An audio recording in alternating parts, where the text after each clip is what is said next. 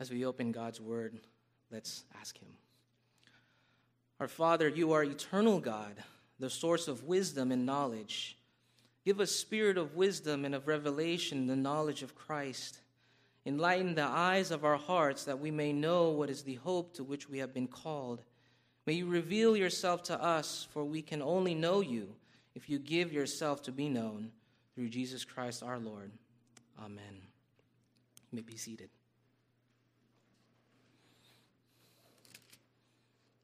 Our scripture reading is from John chapter 4, John chapter 4, verses 1 to 30, for this evening. And this is the scene where uh, Jesus encounters a Samaritan woman. Um, and the title of my message is Never Thirst Again. Never Thirst Again.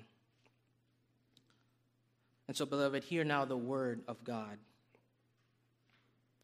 Now, when Jesus learned that the Pharisees had heard that Jesus was making and baptizing more disciples than John, although Jesus himself did not baptize, but only his disciples, he left Judea and departed again for Galilee. And he had to pass through Samaria. And so he came to a town of Samaria called Sychar, near the field that Jacob had given to his son Joseph. Jacob's well was there. So Jesus, wearied, as he was from his journey, was sitting beside the well. It was about the sixth hour. A woman from Samaria came to draw water. Jesus said to her, Give me a drink, for his disciples had gone away into the city to buy food. The Samaritan woman said to him, How is it that you, a Jew, ask for a drink from me, a woman of Samaria? For Jews have no dealings with Samaritans. Jesus answered her, if you knew the gift of God and who it is that is saying to you, Give me a drink, you would have asked him, and he would have given you living water. The woman said to him, Sir, you have nothing to draw water with, and the well is deep. Where do you get that living water? Are you greater than our father Jacob? He gave us the well and drank from it himself, as did his sons and his livestock. Jesus said to her, Everyone who drinks of this water will be thirsty again, but whoever drinks of the water that I will give him will never be thirsty again. The water that I will give him will become in him a spring of water welling up to eternal life. The woman said to him, Sir, give me this water so that I will not be thirsty or have to come here to draw water. Jesus said to her, Go, call your husband and come here. The woman answered him, I have no husband. Jesus said to her, You are right in saying, I have no husband. For you have had five husbands, and the one you have now is not your husband. What you have said is true. The woman said to him, Sir, I perceive that you are a prophet. Our fathers worship on this mountain, but you say that in Jerusalem is the place where people ought to worship. Jesus said to her, Woman, Believe me, the hour is coming when neither on this mountain nor in Jerusalem will you worship the Father. You worship what you do not know. We worship what we know, for salvation is from the Jews. But the hour is coming and is now here when the true worshippers will worship the Father in spirit and truth. For the Father is seeking such people to worship him. God is spirit, and those who worship him must worship in spirit and truth.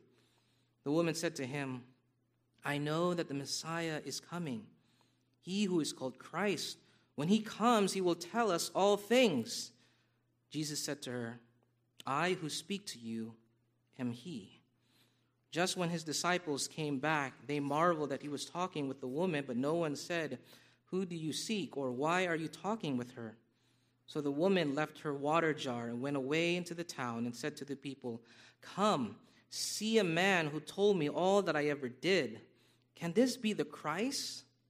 They went out of the town and were coming to him. Thus far, the reading of God's word, may he bless it to us. Our passage for this evening is a well known scene between Jesus and a Samaritan woman at a well. And Jesus has had many encounters with different individuals and groups throughout his earthly ministry. And some encounters were more public, while others were more private. And it's always really fascinating how there's no, uh, there's no one like Jesus that can make a profound impact to a wide variety of people by the power of his word and deed that could actually make people come alive, that could actually raise people from the dead. And how he engages, engages with people is never a cookie cutter, uh, one size fits approach, isn't it? It's true that some of his interactions resulted in really further hardening of the heart, while others couldn't help but be transformed by the presence and power of Jesus. And so, the central truth that we can learn from Jesus' personal encounter with the Samaritan woman is, is this that since Jesus is zealous to be the life giving source for eternal life and renewal, our lives will bear the fruit and joy of true worship. Let me repeat that. Since Jesus is zealous to be the life giving source for eternal life and renewal, our lives will bear, will bear the fruit and joy of true worship. And how could we see this truth unfold in our passage? Well, there are three things we can think about. First, he meets us in our brokenness. Second, he offers us our healing need. And finally, he transforms us for true worship. He meets us in our broken he meets us in our brokenness, he offers us our healing need, and finally he transforms us for true worship. And first he meets us in our brokenness. And we see that truth in Jesus' encounter with the Samaritan woman in chapter 4. And we see that as Jesus was heading north uh, to Galilee, instead of taking the longer route to avoid Samaria, he travels uh, with his disciples through Samaria, right? Because uh, your typical first century Jew hated the Samaritans. And instead of going through Samaria, uh, Jews would have taken the longer route to avoid Samaria, and then instead they go around it if they were traveling. And yet, what does Jesus do? He travels through Samaria for a divine purpose. He doesn't allow the social pressures of the world to extinguish his zeal for the lost. And it's in our passage that we see that he stops at Jacob's well for a break. It's noontime. He's hot and sweaty and very thirsty. And so when a Samaritan woman came to draw water, he asked her, Give me a drink. But instead of agreeing, she immediately had her guard up. She couldn't believe what she was hearing. It's like, like, wait, you're a Jew and I'm a Samaritan woman. Like, are you crazy? Like, you shouldn't even be talking to me. And so she found that it was very absurd for Jesus to even speak to her. And I think here we can see uh, two realities of the brokenness we all face, don't we? First, he meets the woman in her broken world, and then second, he meets her in her broken condition. And yet, the amazing truth about Jesus is that no matter how broken our world is, or how broken our condition is, Jesus crosses those barriers to enter our dark world, doesn't he? And perhaps this encounter may not be a surprise to us today, but in the first century, this would have been countercultural to have such casual conversation between a Jew and a Samaritan. Um, that's the comment that we see John makes in verse 9 that Jews have no dealings with Samaritans. And so this was the broken world they lived in. To the Jews, a Samaritan is like code name for outcast, unclean and despised.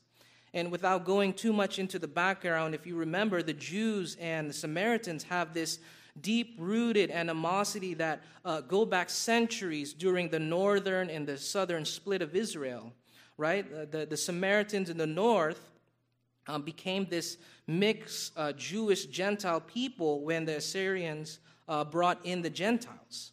Uh, that when the Gentiles came, they intermarried with the Israelites in Samaria which at that time was prohibited in national Israel uh, because intermarrying actually made things worse uh, for Israel's worship, wherein Israel's worship got mixed with the idol worship of the Gentiles. And so now, centuries later, Jesus was born into this society. Um, he was born into this society with these existing tensions between the Samaritans and the purebred Jews. Um, but not only was this woman a despised Samaritan by the Jewish community, uh, but the fact that she was a woman in the first century meant that she was considered a, second rate a citizen compared to a male. And so it would have been countercultural uh, for a rabbi like Jesus to be having this casual conversation uh, with the woman alone at noon in public, especially with the Samaritan. And so, before we think that we were too far removed from the cultural uh, pressures of the first century, uh, I think we too could face the same challenges and biases when God places people in our lives that are different from us, right? Perhaps in color or culture or language or dress or even political leanings. You know, we could be, become too comfortable uh, with people who are like us, who think like us, who talk like us, that we avoid people different from us. We avoid uh, them because we want to avoid poten- maybe the potential awkwardness or fear of not knowing what to say. But Jesus is different. He was willing to cross the social, economic, religious, and ethnic boundaries of his days so that the good news is available to all people, so that his compassion to reach sinners would be the same compassion that he instills in all of us, especially when God places people in our lives who need his living water, who need his gospel. And I know that there's always wisdom on how we relate with people different from us, but I think the more that we realize the depth of God's grace through Christ in our lives, the more we'll learn that the boundaries that man puts up, that we put up, don't remain obstacles but become opportunities to show compassion and to point others to the living water that we ourselves have mercifully received. But not only did Jesus enter the broken world of this woman, he also met her in her broken condition. Because Jesus sees what no one else sees. He sees the depth of our spiritual brokenness, the depth of our spiritual emptiness. And so there was nothing that this woman could hide from Jesus. And we're given insight that Jesus knew everything about her right? She's had five marriages, and the person's, uh, person that she's living with is not her husband. And so something that something's not right. There's been a lot of pain, wrong decisions, regret, shame, misplaced trust in her life. And perhaps she's haunted by the public shame of her neighbors, that she makes the walk alone every day to this well at this particular time where no one's around, clearly she was thirsty. But she was thirsting for she was thirsting for are the wrong things in life which can never quench her thirst for true happiness. And beloved, isn't that our reality too? Because we could all find ourselves like the Samaritan woman, pursuing and, and placing our trust in the things that aren't ultimate in life, isn't it? And this is why we can appreciate really the second truth, that wonderful truth that Jesus offers, which is He offers us our healing need. He offers us our healing need because He meets us in our brokenness, both in our broken world and in our broken condition. He knows exactly what we need for us to be healed and to quench our deepest thirst. For Jesus says, Whoever drinks of the water that I will give him, he will never be thirsty again. The water that I will give him will become in him a spring of water welling up to eternal life. And so, beloved, the, the living water that Jesus offers is spiritual and eternal, not physical and temporal. And yet, this spiritual reality is misunderstood by this woman the same way that Nicodemus misunderstood the new birth. That the need to be born again from above isn't physical, but it's spiritual, it's heavenly. And it's this spiritual language that still challenges people to trust in the only one who can save them, doesn't it?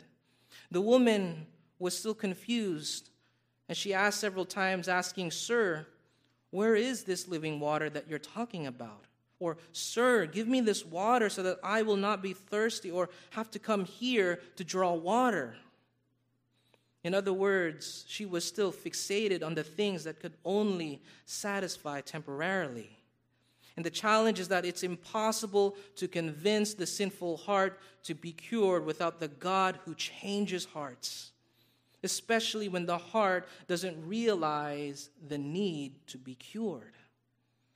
And I know uh, that feeling because as a nurse for many years, I've had uh, tough conversations with patients and families regarding certain treatments and procedures.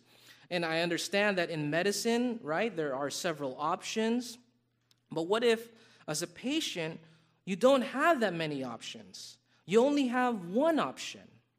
And what if your condition is so life threatening that if you don't undergo this treatment now, you will lose your life? Like you wish you had more time to think it through, but it's not that easy, especially when you fear what may or what may not happen.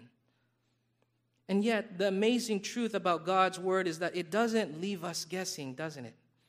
It doesn't instill fear or confusion, but rather his living word gives us a complete confidence in what God has said, in what God has accomplished, and what God is doing. That he redeems us in Christ, he removes our guilty fears, and creates in us resurrection life by the Spirit. So that now in these last days, God has spoken to us by His Son, who accurately reveals the diagnosis of our hearts, who accurately prescribes the perfect cure that saves us and renews us. But at this point in the conversation, the woman was still confused, oblivious to the greatest gift of all, the only cure in Jesus, who stoops down so gently and so lowly to get to her heart. And yet, Jesus doesn't give up. He was patient and persistent, that he needed to go deeper into her soul. He commands her in verse 16 Go, call your husband, and come here. The woman answered him, I have no husband. Jesus said to her, You are right in saying, I have no husband. For you have had five husbands, and the one you now have is not your husband. What you have said is true. And so, when she heard this, what was her response? Well, we see that instead of allowing Jesus to probe any deeper into her personal life, it appears that she avoids the conversation. And that's true for us, isn't it? Just like any one of us would feel threatened that our private lives are being exposed. But the great physician, the great physician had a purpose because she needed to see that x ray result. She needed to see the symptoms of her cancer that has now metastasized. But we see that even though Jesus reveals her devastating results, she doesn't want to deal with it. She chooses to talk about something else, right? Something she thinks is totally unrelated and decides to talk about worship right? She changes the subject. She talks about worship. She responds in verse 19 Sir, I perceive that you are a prophet. Our fathers worship on this mountain, but you say that in Jerusalem is the place where people ought to worship. Now, I find it interesting that in some of Jesus' encounters, when, um, when he talks to individuals, some individuals would raise questions or make comments, most of the, but most of the time, Notice that Jesus doesn't give them the answer that they want to hear, right? Sometimes Jesus drives a conversation in a totally different direction. Like when Nicodemus comes to Jesus with his doctor of theology degrees, right, to talk about theology. But then we, re- we see there that he has really no idea how to make sense of the new birth, right? And what it means to be born again. But Jesus, in this case, entertains the woman's concern about worship.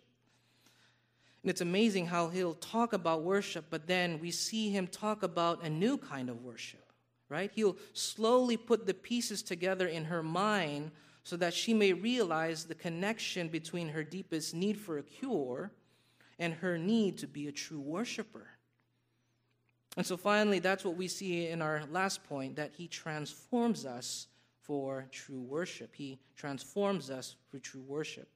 In verse 21, Jesus said to her, Woman, believe me, the hour is coming when neither on this mountain nor in Jerusalem will you worship the Father. You worship what you do not know we worship what we know, for salvation is from the Jews. Now, part of the animosity between the Samaritans and the Jews is that the Samaritans didn't worship at the temple in Jerusalem, right? Which was supposed to be the center of worship for national Israel. Because the Lord commanded national Israel to have one temple and one temple only. Um, but in Israel's history, when the kings in the north prohibited the Samaritans to travel to Jerusalem. Instead, they say, hey, let's build our own temple right here on Mount Gerizim in Samaria, so you don't have to go to Jerusalem. And so that's what happened. And even though later that temple on Mount Gerizim was destroyed in 130 BC, before the time of Jesus, still the Samaritans, like this Samaritan woman, still had a deep attachment to this mountain because perhaps that was the place where her deepest longings for spiritual renewal could be expressed. Perhaps it was on that mountain where it was the only place she thinks she could find refuge to pray and seek forgiveness for her sins, but she always wonders why she never felt forgiven. Because no matter how much she thought she was worshiping the one true God, for some reason, she always felt this ongoing um, spiritual emptiness. And so, the amazing truth about Jesus is that he knows all about this woman's deepest longings. He is the only one who could reveal to her why her worship always felt empty. And perhaps it's no different than our own situation today, isn't it? Because people from all walks of life have this worship oriented heart, whether they admit it or not. The only difference is what and how you worship. Because the sinful flesh, the devil, and the world are always going to find ways to fill that worship void. Whether it's money, sex, or fame, status, wealth, and even the things that may seem good under the umbrella of creation, which could all claim to be your ultimate hope in life. And yet, by the grace of God, our Lord Jesus Christ reveals to us the true place of worship because the true place of worship is found in our Lord Jesus Christ, who is our true temple, right? He is the one who could recreate our spiritually oriented hearts to worship in spirit and truth.